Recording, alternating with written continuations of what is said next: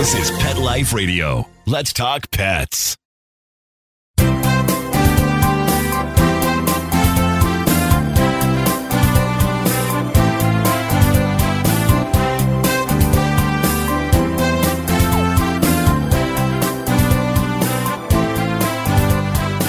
And welcome, welcome. You're here live with Dr. Jeff Werber, your host for the next 30 minutes here on Pet Life Radio's Ask the Vet with Dr. Jeff. Here for you, here for your pets. And I'm now just about to start my Instagram live show at the same time. And I am now live. So, uh, welcome, welcome, welcome. Those of you who are here joining me on Pet Life Radio and on Instagram. And uh, a couple of ways to get a hold of me here on Pet Life Radio. And that is if you're listening right now and you're on, then all you have to do is just ask away. Uh, you can always, if you're embarrassed or shy, you can reach me at 877 385 8882. Once again, 877 385 8882. And here on Instagram, again, just ask away.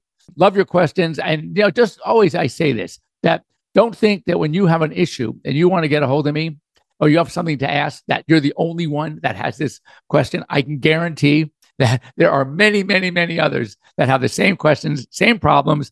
And, um, that's the best way to, schmooze and have educate at the same time. So, um, you know, I always have good things to talk about. But uh, I want to start by, first of all, saying that last week, as you know, I was uh, not here live because I was, in fact, this time in the morning, I was on a plane heading to Denver, heading to then a little connection to a place called Hayden. And uh, that is for Steamboat Springs, Colorado.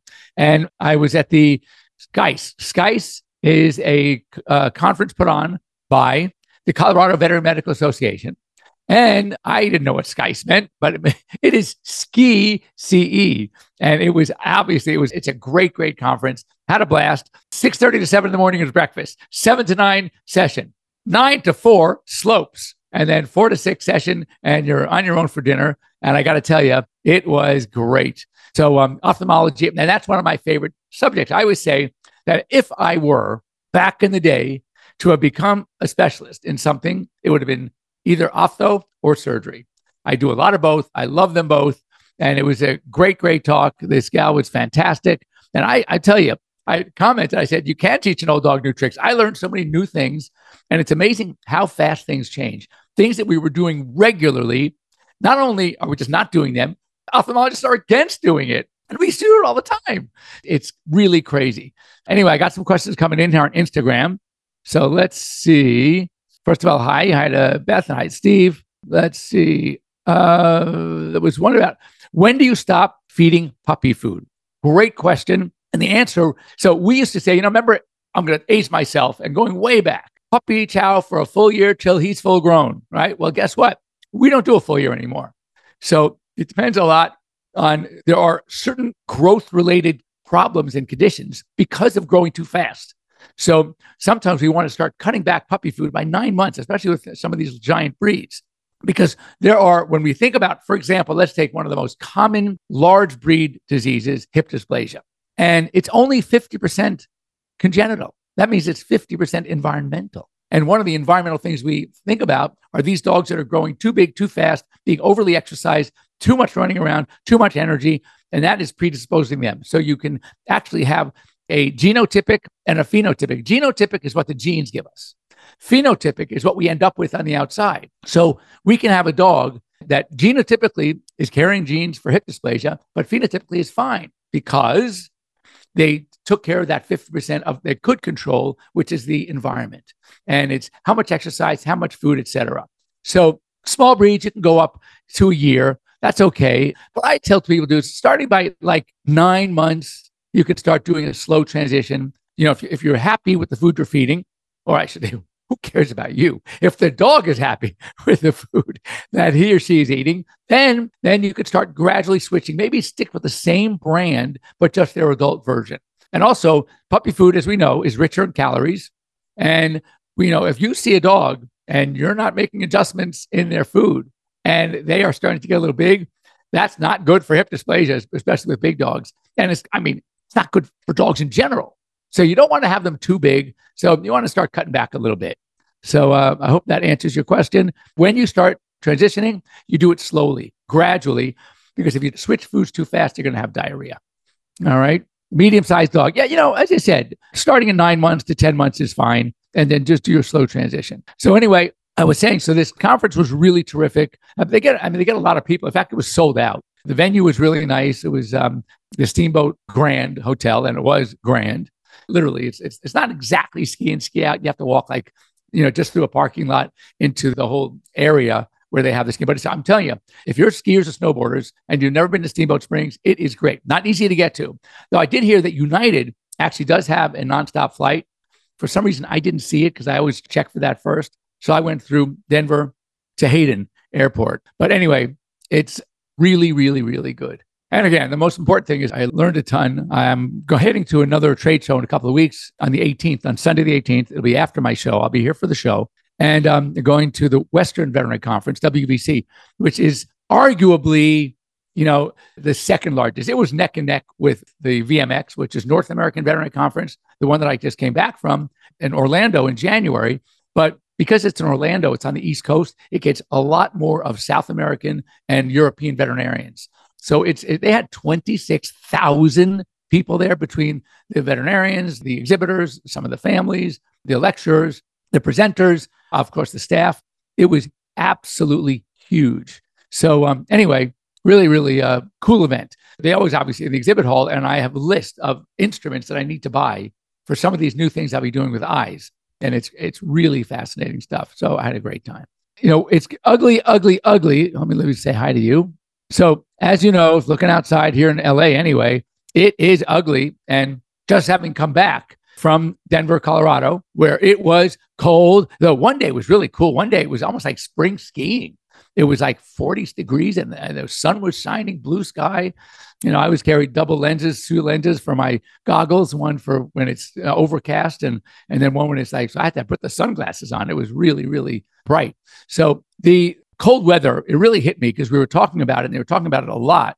In that in some parts of the country, it is like super way below zero. And I realized that, you know, we here in Southern California, we don't have to worry about this that much because it, it doesn't get that cold where it could be danger to our pets. So, you know, again, we've talked about this before, but I just want to reiterate how important it is that when you are leaving pets outside in very, very cold weather, it's important to, uh, they should be, have some sort of protection from the wind. Uh, like especially if you're in the Midwest, like a Chicago, where they call it wind chill factor, it could be, you know, if it might be 10 degrees, but with wind chill, it's below 20, or I should say 20 below. So, you know, it is very important to have shelter. Uh, a lot of things you can do. Talk to your veterinarians. But if you can leave animals inside, leave them inside. Now, as you know, I hope many of you had to see my five dogs. I introduced my five dogs, a little history about them. Either, well, three rescues, two rehomes, and they are, I mean, super, super dogs. And I am now going to, I think, I don't know when it's going to start, but you're going to get to meet my four cats. I had five, unfortunately. Munchie, who was the, the oldest, about three, four months ago, we had to say goodbye. He was almost 18. He had a great, great life. Yes, he ate a lot, thus the name Munchie. Even as a, as a kitten, he would sit and he would like just meow sitting at the food bowl. And th- this cat could eat. And he, you know, he was big, but he wasn't like, not as well. You're going to meet one of my cats whose name is Ponzu. I don't think you should ever name a cat about food, whether it's Munchie, eating Fatso, Ponzu. We had sushi, we had sake. They were they were pretty. They were Orientals, and Orientals are usually very lean because Orientals are like our Siamese Orientals. So for some reason, those two were lean. But so and then we got this other kitty. He was so cute. He was like you could fit him in your palm of your hand. Who knew? And he was all white. We didn't start seeing color points until he was a little getting a little older. He's like a flame point. But man, this cat eats, and this cat is, and I hate to admit it, as a veterinarian, I should never admit it, but I am. He is fat, pleasingly plump. Call what you want. He's way too big. All right, let me see. We've got a lot of waves coming in. Well, let me tell you that I'm going to tell you a case I'm kind of working on now, and um, I, I we had to send it away because it was um, on the weekend we're closed. So this beautiful yellow lab comes in vomiting. And and you know, this is the decision process that many of us have. And it's really not easy. You think, oh God, no brainer. Take x-rays, nothing. You don't see anything. There's no gas pattern. It just look actually there's a lot of poop in the colon, like it was t- trying to come out. Stomach looked normal. So we gave him an anti-vomiting shot. We took some blood work, put him on on uh, IV fluids, and goes through the day. His, his nausea pretty much got under control. No more salivating, no more vomiting. His bloods came back pretty perfect. A little white cell count elevation, which usually means infection or inflammation. So now he still was ADR, ain't doing right. Labrador retrievers will eat and eat and eat. So therefore, the biggest concern for me was not that I couldn't see anything, not he he was obstructed, whatever the case may be, is that he wasn't eating. Labrador retrievers do not not eat. Period. So I told the owner that look, we don't have overnight care where I'm at now, and I was very nervous because this was Friday afternoon. All of a sudden, waiting says Monday, not good. So I sent him to one of the emergency clinics that I really like in town. It's called VEG, and um, they monitored. And apparently, they also did monitoring. They felt, as did I, that this is not a surgical disease, at least not yet. And things are moving. He didn't have that classic gas pattern indicating an obstruction. There were everything comes down to a dead stop, and the body is trying to push. And they thought they saw something on ultrasound, but they weren't sure. But they were following it. They thought maybe an object that's soft, like a, a rag, a sock, something like that. Talked to him last night, and being monitored. They thought he was it, everything was moving. That whatever it was, it looked like it was coming through. And then this morning, I talked to them, and they think they need to cut. You know, now at this point, like he asked me, he says, "Jeff, I know you do a lot of surgery. Do you want to wait?" Well, I would 100% do it if it was Sunday going to Monday. And I could do it, meaning today is Monday, and I would do it today. But I said no, because this is what happens when you have something that's obstructing a bowel the bowel goes through what's called peristaltic waves. Those are waves that compress and extend, compress and extend. And that's how things get are getting pushed through the intestinal tract from the stomach into the small intestine, right? And first the, uh, jejunum, then the ileum, then the cecal junction into the colon. And that's how things get moved along. But when when it comes to a dead stop and there's no more movement, the body keeps trying and trying. And that's how you get what's called perforations. Those are tears in the intestine. When you open those up, now you have disaster because they have intestinal contents leaking into the abdomen. And so I told my friend, uh, my client, I said, no, yes, I would love to do it. And if it was today was a, a work day and I had my surgical team there with me, I would do it. But you do not want to wait. You do not want to wait because then you end up with major, major problems. And uh, unfortunately, so they're going to do the surgery today. I was going to go by there later and and um, and look at the um, see how the dog is doing. So anyway, while you're getting ethical breeders, okay, you know what? That's great. So let's talk about that because United Frenchies, I will tell you, I hear about all this this all the time, and I agree with you totally. We are seeing getting to the point where Frenchies are not these healthy, cute dogs. Well, I mean, they're always healthy and cute. I should say no, they're always cute, but we are seeing a lot of dogs. And a friend of mine who is sort of uh, Northern California, Southern California, does Frenchie Rescue, and she saves the ones that are in horrendous shape. And I'm going to tell you some stories about these. And yes, we will talk about this as soon as we go come back from our break. We have to break. It's that time. It's 917. Don't go away because I want to talk about breeding, ethical breeding, and who should be doing it, etc. Because you don't do it to make money because you'll end up losing money. So anyway, don't go away. We'll be right back after these short messages right here on Instagram Live and Pet Life Radio. Be right back. Take a bite out of your competition.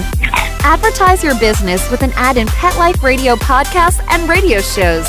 There is no other pet related media that is as large and reaches more pet parents and pet lovers than Pet Life Radio. With over 7 million monthly listeners, Pet Life Radio podcasts are available on all major podcast platforms. And our live radio stream goes out to over 250 million subscribers on iHeartRadio, Audacy, TuneIn, and other streaming apps. For more information on how you can advertise on the number one pet podcast and radio network, visit PetLifeRadio.com slash advertise today. Let's talk pets. Let's talk pets on Pet Life Radio. Pet Life Radio. PetLifeRadio.com.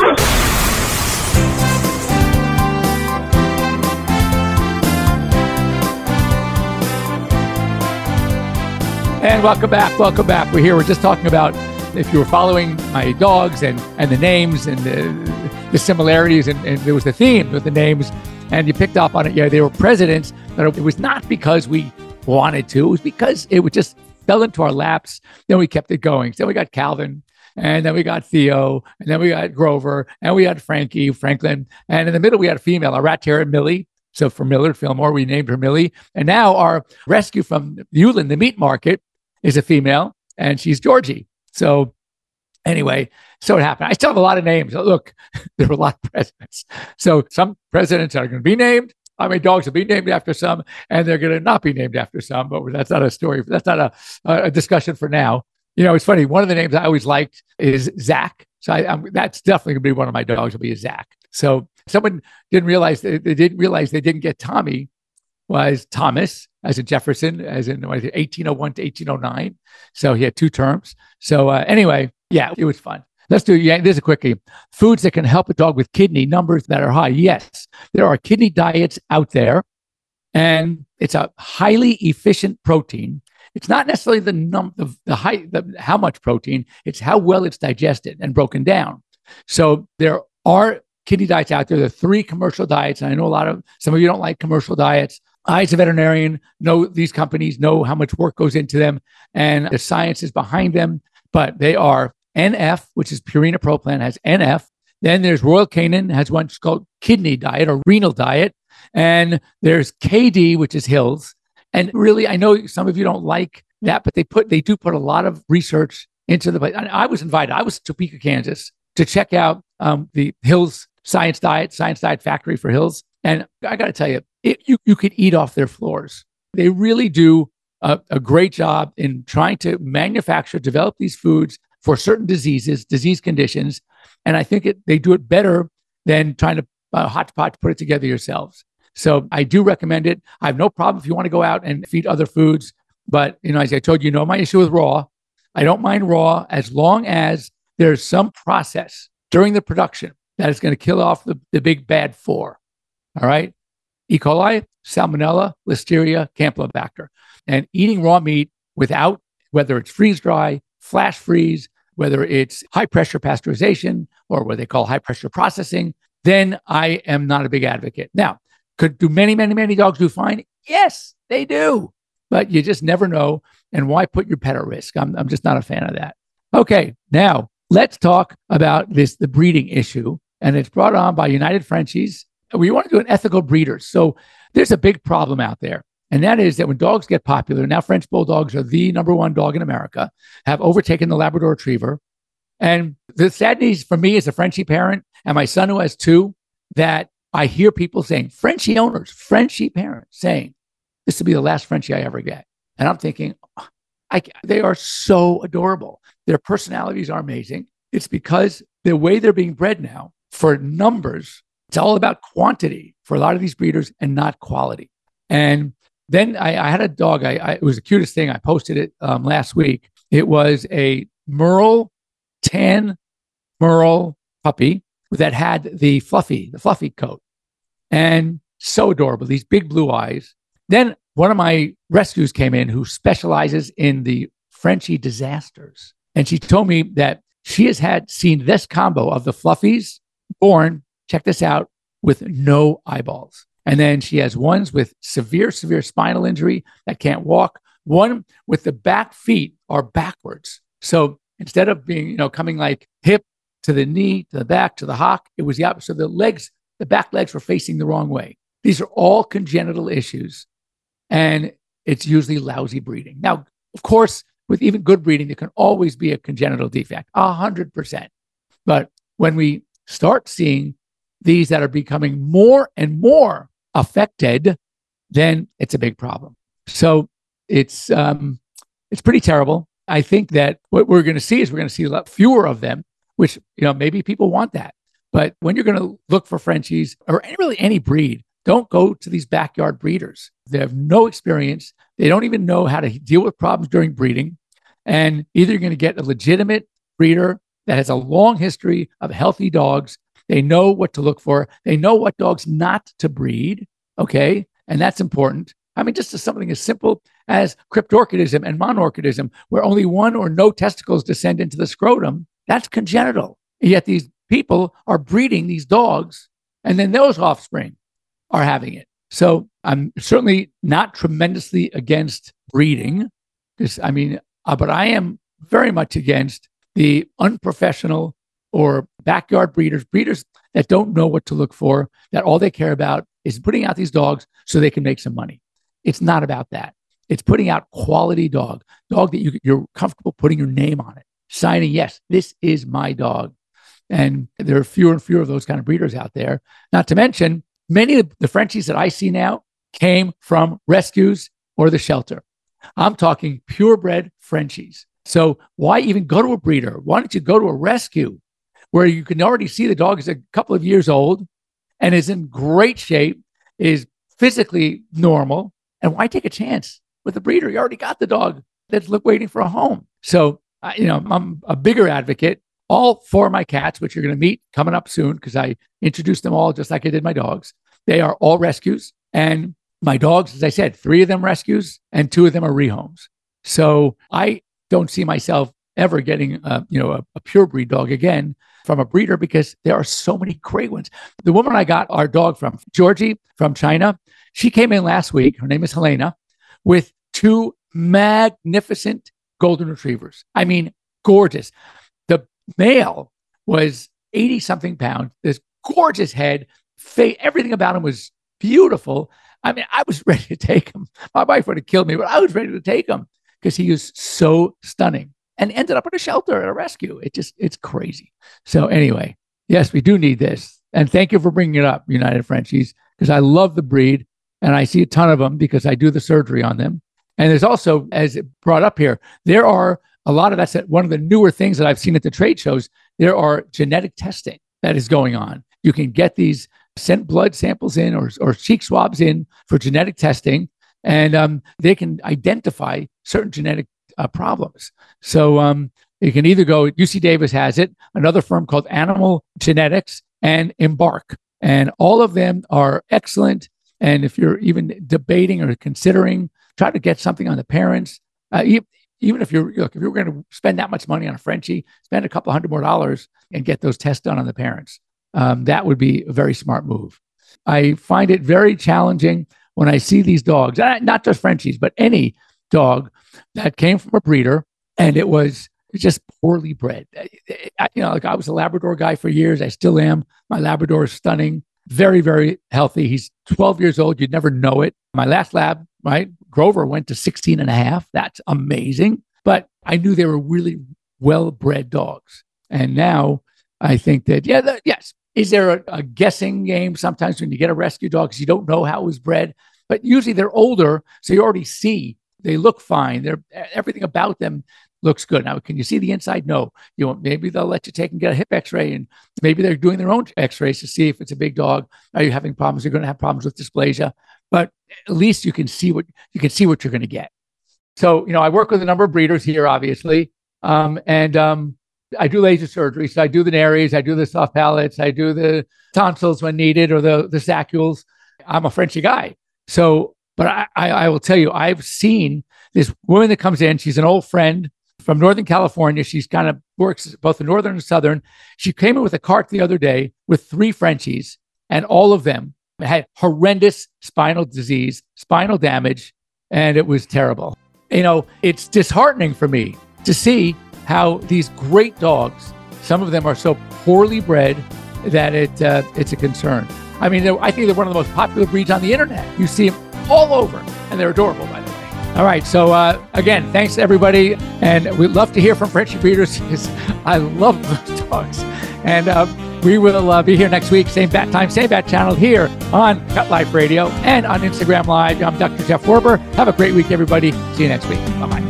Let's talk pets every week on demand, only on PetLifeRadio.com.